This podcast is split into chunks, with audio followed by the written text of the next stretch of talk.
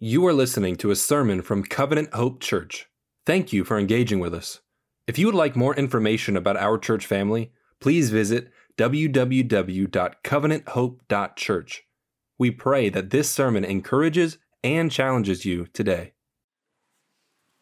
Well, good morning, Covenant Hope. Would you grab a Bible and turn to Genesis chapter 11? Guest, my name is Cody. I'm one of the pastors here, and I have the opportunity to open up the scriptures for us regularly. Uh, but before I start this morning, I do want to take a specific time uh, and let you know I've spoken to a couple of you, and some of you may know uh, a longtime member of our church, Miss Mildred Davis, passed away this morning uh, with uh, family and friends around her. Uh, we will let you know about the services and things to come. We do plan for those to be here, but she will have to be moved here from South Carolina. I do want to pray for, for her. she's with the Lord and uh, pray for those who are caring for her. So just pray with me for just a moment. God in heaven, we are thankful for the testimony of, uh, of Miss Mildred and how she uh, proclaimed the gospel here a long time at this church. God, I pray uh, for Jerry, Melba, and others who are caring for, for them and caring for all the, the details. I pray that you would make those smooth. Uh, we are thankful uh, for the gospel that we just sang of the resurrection, that now uh, she is experiencing eternal life. And in one day, we will be reunited with all those, including her, at the resurrection when Jesus returns. God, would you uh, be with those who uh, are hurt by this news? Would you be with those um, and comfort them? We love you, and we ask this in Jesus' name. Amen. If you are a guest today, we normally walk through books of the Bible together because we want to know what God has to say. So if you don't have a Bible, you can grab one of those hard-covered Bibles in front of you and turn to page 8 and follow along with us. We're going to continue in worship. We're going to preach uh, God's Word. We call it preaching because we believe the Bible has something to say. And we believe that God's Word has been revealed to us. And that means whether you're a Christian or not, you're called to respond to God's Word. You're called to to live in light of what it says because we do believe it's true. If you are not a believer today, though, it's a safe place for you to ask questions about who God is and about who his people are. It's a safe place for you to dig into God's people, and we hope that this is a place you can see that. So I hope that you will engage this morning, engage with God's Word. It's actually a great week if you are just, uh, maybe you were here for Easter with us last week, maybe this is your first Sunday. Uh, we're going to be finishing kind of the first section of Genesis here at the end of chapter 11. And we're going to have an opportunity here in just a moment to kind of review all the things that have happened up to this point. And so, as we start, I want you to think about something. And I think most of you probably have been in this situation before. How many of you have crammed studying all night for that test the next morning. How many of you have studied? Nate says he has. How many of you have actually stayed up all night and crammed for that test. I, have done that multiple times. I, I, think there are many of you teachers in the room. Um, we didn't do that. We're just kidding. We, we, totally didn't do that. We actually prepared weeks in advance for that test. Uh, no, that, that, really didn't happen very often. We actually crammed before most tests. And so you get to the test, right? You, you get there that morning, you're ready to go, you have everything in your mind, you write all the answers down to that, to that test. You take the test up to your teacher, and by the time that paper hits the desk, what's happened? You have forgotten everything that you just learned because you crammed all that information. That's why we're, walking through Genesis the way we are because we come to Genesis not just to learn about ideas, we come to learn about who God is. And there's no way to cram all the things about God into one night of studying or to one week of studying. We have to come to God's word and we have to have to sit ourselves underneath it over and over and over again. We're not reviewing for a test. Oftentimes, we walk in our lives and we just go about our days thinking that everything's fine. We're fooled into thinking that we are in control, fooled that uh, everything's fine.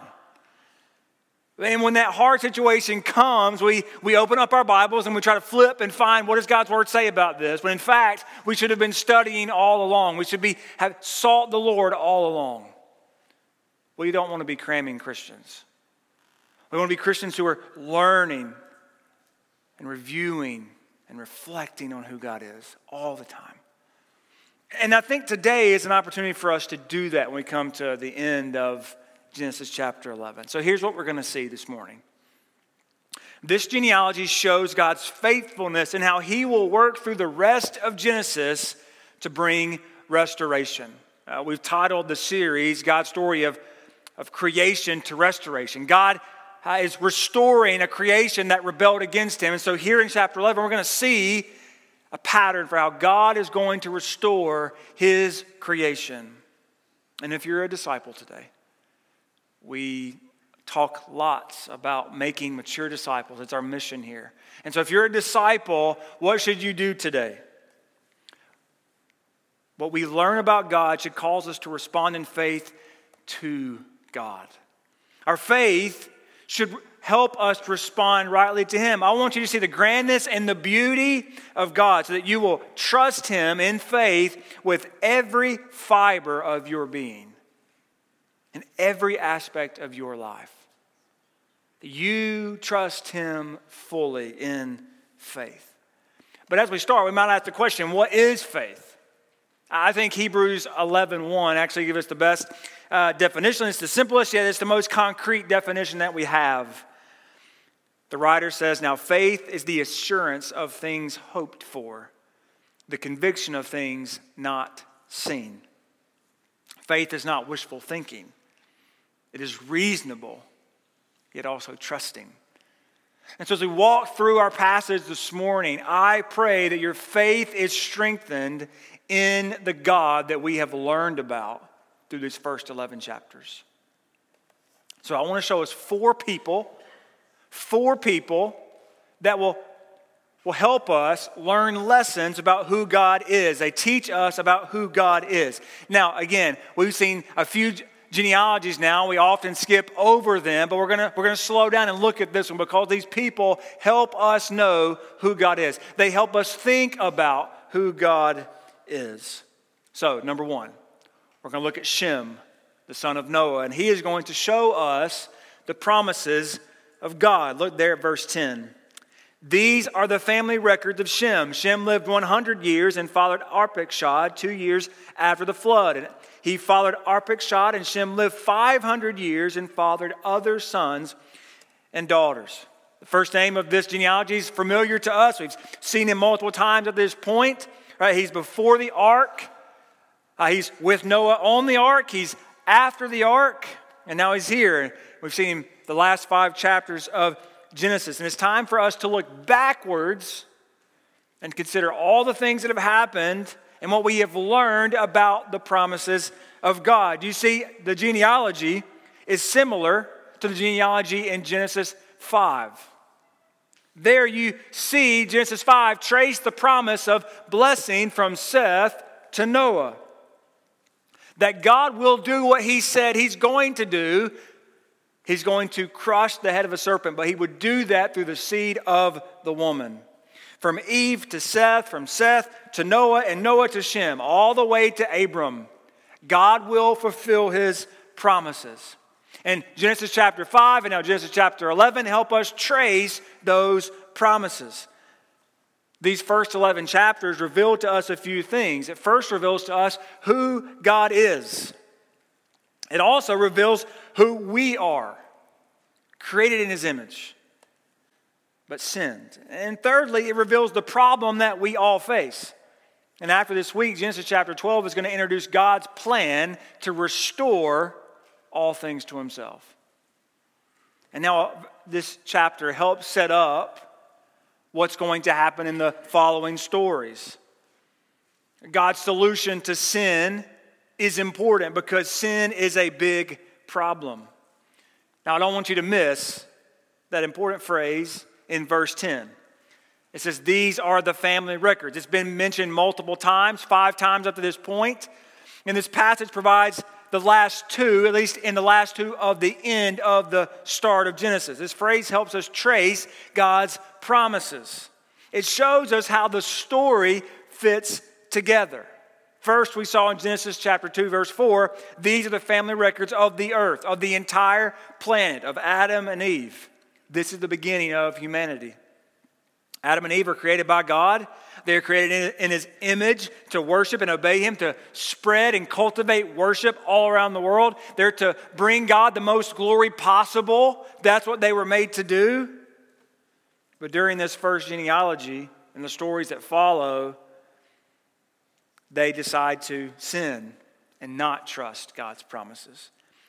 They did not believe that He had provided everything they needed for them. They did not believe that He was for them.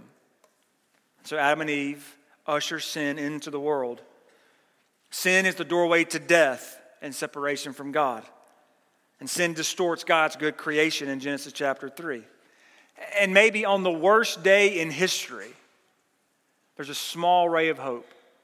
God promises in Genesis 3:15 that there will be a seed of the woman who will come and crush the head of the serpent. And we should all back up and say, wait a second, she should die. And in God's mercy, Eve is allowed to live. And not just live, but to actually have children. That there can be life despite death that's entered into because of sin. A child will be born, and he will defeat the serpent. But very quickly, sin becomes a massive problem for God's good creation. It doesn't take very long for sin and violence to emerge and to even reign. Right, in Genesis chapter 4, we see Cain kill his brother. And we see even a descendant of Cain who, who brags about his violence and they build a city. They don't need God anymore. We see how big and how powerful sin actually is. But we get to Genesis chapter 5, and there's a ray of hope. Here's Seth and his line, and they walk with God. Enoch walks with God, and they, they know him. But it shows ultimately that this line from Adam and Eve will continue, and God will protect it, and God will make sure it happens. So, Genesis 5 and 11 help us see that God is working despite sin in the world. The promise is going to happen, it's going to be fulfilled. But sin is not just a problem for the few, it's not just a problem out there, it's a problem in here. It's a problem in here. And so when we get to Genesis 6, the whole world is corrupt. That's what God says. He looks at the world and all of it is corrupt. There is no good person, but one finds favor in God's sight, and that's Noah. Noah finds God's favor. Noah receives God's grace to have faith. It is there in chapter 6, verse 9, where we see these are the family records of Noah. And now the story zooms in on Noah. It gives the family records and it zooms in on him and his three sons. God's promise to bring forth uh, a son to destroy sin and Satan keeps him, keeps God from wiping out the whole planet, at least one family. So God sends a flood, He protects Noah. But because He's made this promise, God must, He must protect this line, this, this family. God's promises must come to fruition. And then he even says at the end of this, he knows how terrible sin is. He knows how humanity is going to continue to sin. And God says, I will never destroy the world in this way ever again. We see God's mercy. Even Noah sins. And those events lead his son Ham to sinning as well. And sin is not just a problem for the few, again, but it's a problem for the entire human race. So, what's God going to do? How is he going to keep his promise? God, God, God keeps the line of Eve open. How is he going to do that? This is where Shem comes into play. When we think of Shem, we think of all that God has done up to his life. He is the line of blessing, he is where the promised one will come from. You may ask, how do I know that? How do I know that Shem's line is the promised line? There are a couple reasons. Well, one, back in chapter 9, Noah blessed Shem. Noah blessed Shem. And it's an important feature that we're going to see again later in the book of Genesis. And we get to Babel, and it's the curse line. It's not the line any of the, no one walks with God. They all, they all are prideful and rebel against him. And Shem culminates in the next story, though. He culminates in the line of Abraham, of Abram, the family where Israel will come from.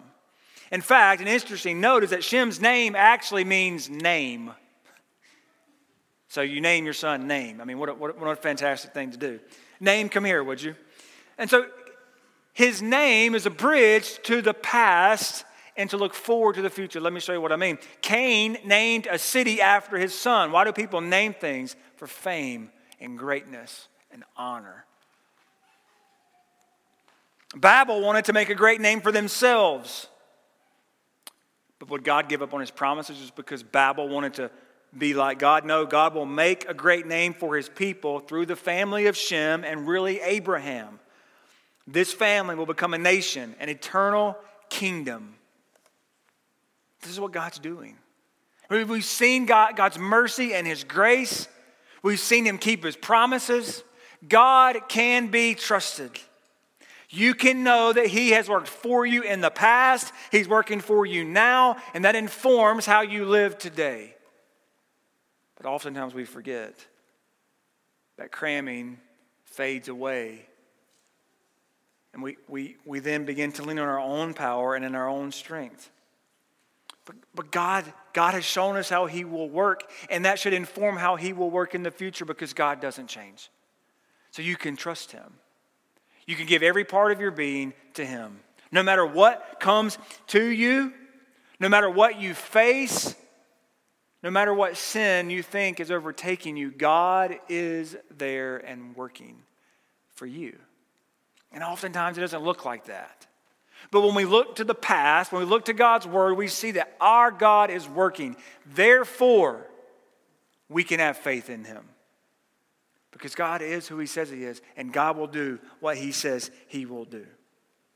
But how can we trust in these promises? We have to know them. We have to read God's Word. Every week we come to God's Word to hear from it and to be transformed by it, to be preached to, to learn. This is why we do that, because we get to know God's promises. But this isn't the only time. You should read your Bible and read who God is and read what He's done so that you can learn and grow, so that you can reflect on who God is. Take it one step at a time.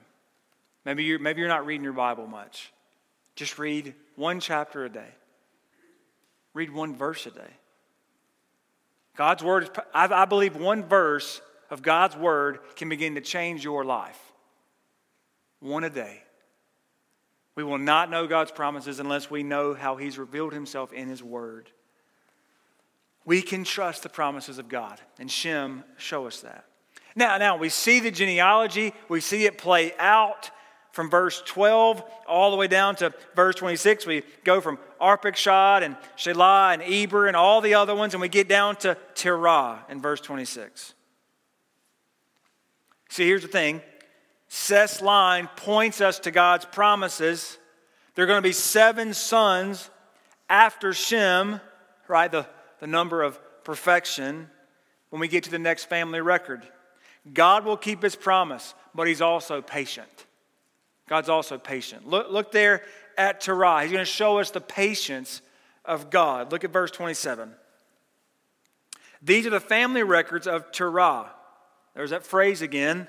Right, we're going to slow down now and look at the family of Terah. And really, we're going to look at the family of Abram over the next, uh, uh, the rest of Genesis. Terah fathered Abram, Nahor, and Haran. And Haran fathered Lot. Just like Noah, Terah has three sons. And just like Shem was the first son listed, Abram is the first son listed because that's where the line is going through. And uh, these sons, they help us connect back to uh, the story. And it also helps introduce other characters like Lot that we're going to see here in a few weeks. Verse 28 Haran died in his native land in Ur of the Chaldeans during his father Terah's lifetime. And I also want you to know something very important. It'd be easy to, to overlook this, to, over, to, to miss this in a genealogy. This genealogy never once, except the end, mentions death. It just says this man fathered this son and had many other sons and daughters, and then it moves on. There's no death until the end in this genealogy. And I think that's really important because if you look back to Genesis 5, we saw death beat like a drum. He had a son and then he died. He had a son and lived so many years, and then he died. I, th- I think there's a ray of hope here. That despite sin and death, God is working his plan. God is working to bring forth the promised seed. God is being patient with Shem's line so that he can fulfill his promises. In fact, he's even patient when they turn away from him. Look at verse 31. Terah took his son Abram, his grandson Lot, Terah's son, and his daughter in law Sarai, and his son Abram's wife, and they set out together from Ur of the Chaldeans to the land of Canaan. When they came to Haran, they settled there. Terah lived 205 years and died in Haran. Now, I want you to notice where Terah and Abram end up settling. They settle outside the land of Canaan. We know, Israel knows, that the land of Canaan is the promised land. So, so they almost get there, but they stop. And what we see later in the Bible is that when Israel, when the Israelites go to take over Canaan, right, they go to, to receive the promised land, there's lots of people there in this land. We see that in Genesis chapter 10. But they also have many different gods. It's a land of idolatry. God is not worshiped in these lands. And so Terah, they, they stop. They live there. Joshua 24 tells us some, some more important information. Joshua 24 2 says, Joshua said to all the people, This is what the Lord, the God of Israel, says. Long ago, your ancestors, including Terah, the father of Abraham and Nahor, lived beyond the Euphrates River and worshiped other gods. God is patient, even when, when the family line was supposed to be worshiping God, multiplying disciples, multiplying worship, helping others worship God. Instead, they turned to idols and worshiped them. Our God is patient. Our God is patient. God's patience, though, is, is demonstrated in mercy. God can say, no, no, I'm good. I'm going to I'm, to move on and go with somebody else. But God doesn't do that.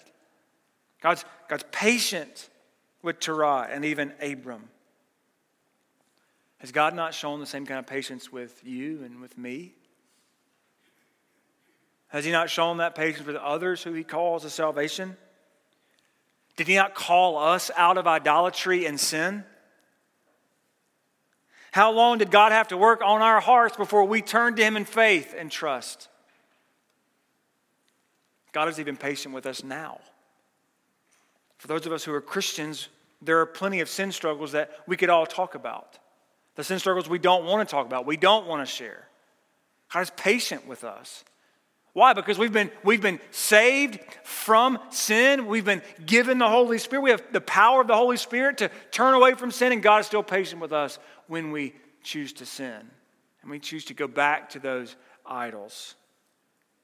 God is patient, calling us back, leading us to a stronger faith because every time we sin, God doesn't want us to go in the corner and, and pout about it God wants us to come to Him, ask for forgiveness, and trust Him in faith. That's what God wants. And in His patience, He's offering us an opportunity to trust Him deeper. That's what Terah shows us is that although they had turned away from God, they had gone to another land, worshiped other idols, God's patient. God's patient. And when we see the patience of God, our faith can grow deeper. Uh, but God's not just He's not just waiting for things to work out. God's not like, you know, what, what, comes around, what goes around comes around. That's not what he's thinking. And no, God's patient, but he's also working. Our God's a working God, and he works in the middle of sin and brokenness. Look there at the person of Sarah in verse 29. We're going to see the power of God. And I want you to look there, verse 29, because Moses introduces Abram, but he also introduces his wife. And this is really important. Look there, verse 29. Abram and Nahor took wives. Abram's wife was named Sarai, and Nahor's wife was named Milcah. She was the daughter of Haran and the father of both Milcah and Iscah. Sarai was unable to conceive. She did not have a child. Now, we learn of these three women, and this is extremely important. The first time we see any women in the genealogy in any part of Genesis is here. They're very rare in the Bible for women to be actually in the genealogy, and it's even more rare for women to be in any ancient Near Eastern genealogies. So you should have red flags popping up in your mind. Why does Moses talk about Sarai? Where's this? What's going on? Well, these two other ladies help point, the passage is driving to this point in verse 30. There's an astonishing note. She's barren. She cannot have children. Just to state the obvious, genealogies, they're there to show the, the record so that we can trace the advancing of the line. And without someone who can provide children, that line's going to stop. It can't happen if she can't have children. Now, thinking about all that we've learned about God, especially his promises, how is the promisee going to come if, if she can't have children? It is through this family, though, a lowly family, an unable family, that God will keep his promises and work out his plan of restoration and salvation for the entire world. Nothing is going to stop God, not even barrenness. And to be honest, Sarah's barrenness is just the beginning. I told you as we started Genesis, it's going to be like a soap opera. There are going to be obstacles and challenges about every week. Somebody's going to do something to mess up the blessing, and God's going to be patient and he's going to be kind and he's going to keep his promises over and over and over again. It is just the first of many problems of these obstacles that we're going to encounter. But this is the maybe one of the biggest problems that we're going to encounter. You see, not even barrenness will stop God. Nothing can keep God from keeping his promises. Nothing can keep God from keeping his promises. And God will demonstrate his power even over life itself it's difficult for us to consider how alarming this would have been for Israel to hear about this woman who, who can't have children. They know there is nothing they can do. There's no medicine, there's no technology, there's nothing. The line cannot continue. What's God going to do? It doesn't shock us in the same way. But our God has the power over life itself. And He wants to offer that life to anyone who will place their faith in Him. You see, we know the story. We know that Abraham and Sarah are going to have a son. We know that because we know the story. But that, that leads us to, to what God is really doing that God sent his own son into the world to live a perfect life and to die on the cross, as we celebrated last week, that he was raised from the grave. The same God who has power to open up a mother's womb has the power to open up the tomb from the grave that Jesus can now stand up and reign from heaven. This is the God that we believe in. This is the power that our God has. And oftentimes we just skip over. Yeah, we, we know the story, we, we know what God has done. But do we really consider the power that our God has to offer dead people life in the gospel? That our God can make dead people walk and live, and not just alive, but He can make them useful in His kingdom. This is the power that God has bought you from the kingdom of darkness through Jesus' blood. Now, gave you new life, and now says, Hey, I want you to help. I want you to make disciples. I want you to help other people know who I am. This is the power of God. And may we never forget it that all of us were once dead in our sin, but now we live and reign with Jesus Christ. And this is, this is true too that there is nothing that God cannot overcome in your life. I'm not saying He's going to fix every problem. I'm not, gonna, I'm not saying that He can fix every sickness or heal you from everything. He doesn't always do that. But what I am saying to you is that God overcame your biggest obstacle, that you were dead in your sin, that you were in the kingdom of Satan. That you were sinners, that we were sinful. Will God not take care of you? Will God not keep you? For those of you who are praying for the salvation of a loved one, keep on praying because our God is powerful enough to save them. For those of you who are praying for a loved one who is sick, keep on praying because our God is able to heal them. But even if he doesn't, we know that our God has come through, that he has overcome our biggest obstacles. Then we, can, we should trust him. We can have faith in his power. Of course, this doesn't mean that Christians won't struggle or we won't have difficult lives. The New Testament speaks of many difficulties that the apostles and the disciples went through.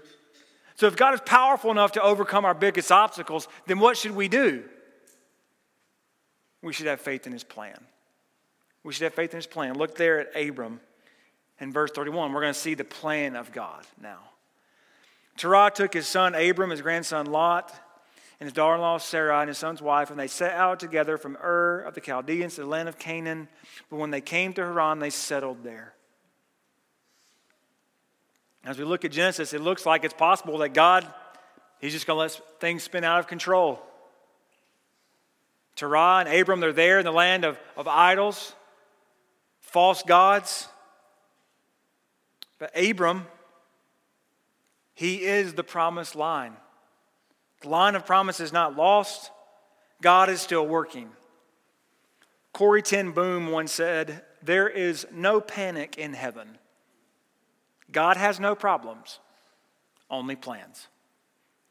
God knows, and God is in control. You see, the thing is, you can't mess up God's plans. Here's what I mean by that. What I'm saying is not that, well, God made Abram go into these lands and worship other gods. That's not true. God doesn't call sin, He's not the author of sin. So, so God is still in control, but we also have human responsibility. We see the tension here of human responsibility. But even in the midst of that, that we decide when we sin, we're saying we're going to go against God. And in God's mercy and patience, He allows that because He's moving to a direction where all sin and all pain and all death will be dealt with. But you can't mess up God's plan. He is sovereign. We are not robots on a string. But in the end, God's plan will come to fruition. And take note of this observation Abram is the 10th generation. He's the 10th generation in this genealogy, 10 representing the number of perfection. And it points us to God's perfect plan. There is nothing to worry about. God is in full control, and he is not caught off guard. Abram will be the father of Israel through, through Sarah, Abram's wife. And that family will become an, an, eternal nation, a kingdom of priests who will glorify God and worship Him forever. But again, and I, and I said this last week, oftentimes we, we come to situations in our lives and we, we want to know what's God want from us, what's God's plan. If it's difficult, then we should leave. That's not the case at all. God is working despite all the different, difficult details in your life. And just because it's difficult doesn't mean that it's not God's plan. God calls us out of sin and death and darkness. And we're going to walk in this world and trust Him, trust in His plan. God knows exactly where Abram is, and He knows exactly where you are. If God has called you to something, He's going to help you walk through it. And God's people are going to help you walk through it. Over the following weeks, we're going to see God make good on His promise. He's going to reveal himself to Abram in a, in a mighty way. You see, the first step, the first step to trusting God in faith, the first step to restoration and redemption is revelation. We don't see it here at the end of Genesis 11, but we see it next week. God reveals himself to Abram. He reveals himself to him, and then he reveals himself. This is my promise, and this is my plan. This is what I'm going to do. And if you're Abraham, you're thinking, this is crazy because I have a wife who cannot have children. But God's plan will not be stopped. God reveals his plan for restoration. God's going to make a nation. Shem's line is going to culminate in the nation of Israel, and Israel is going to culminate in the church, and the church will be God's people forever. They will flourish and experience restoration as long as they trust Him, have faith in Him, that they trust His word. Throughout Genesis, we've seen this idea of blessing and cursing. If we trust God and do what He says, we will receive blessing. We will experience flourishing. But if we don't do what God says, and we go against that, we will experience what we've asked for. We should trust in God's revelation.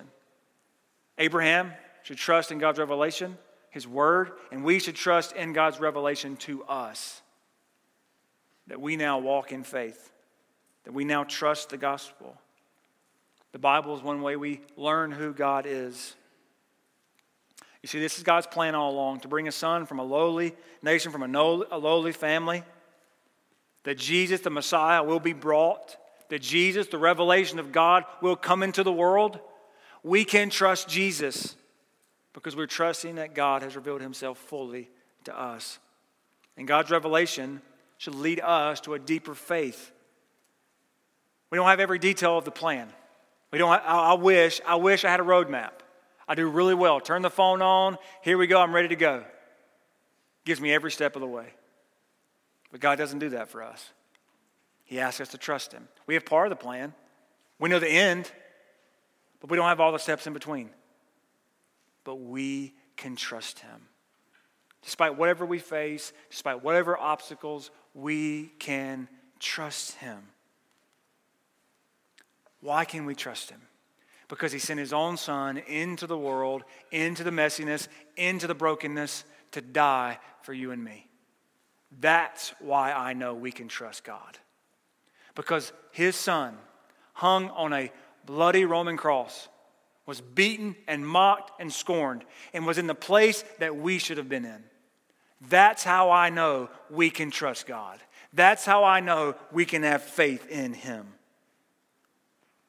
Jesus is the culmination of, what, of God's promises. And you see, church, our faith is demonstrated by our actions and our beliefs. What we say we believe and what we do demonstrates our faith. Where is your faith today? Have you been trying to cram? Have you walked into that test just trying to just trying to get through and done nothing to prepare for it?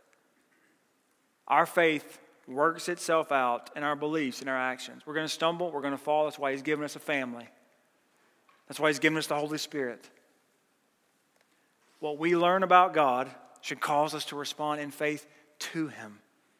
I want you to see the beauty of God, and I pray this morning, even in a genealogy, even in just learning about some people in the Old Testament, you see the beauty and grandness of God in the way that you maybe haven't thought about before. I pray that we are people who faith is what drives us, that we trust Him no matter what comes. No matter what obstacles stand in front of us, we trust God because Jesus is going to come back. He was raised from the grave and he will return to get his people. Will you trust him? Will you lean in on him daily and have faith in him and ask him to grow it? Pray with me. God, I pray that we will be a people who trust in you fully that our faith is strengthened. And often we don't want to go through trials, but it is those trials and difficulties that help us have a deeper and stronger faith. And when those trials come, may we be uh, surrounded by each other so that we may walk out the gospel and its truth and trust you. When there are times that we need to, to deepen our faith, need to trust you, would you help us? Just like the man who cried to Jesus, Help my unbelief. God, help us trust you and believe in you. Lord, we love you, and we ask all this in Jesus' name. Amen.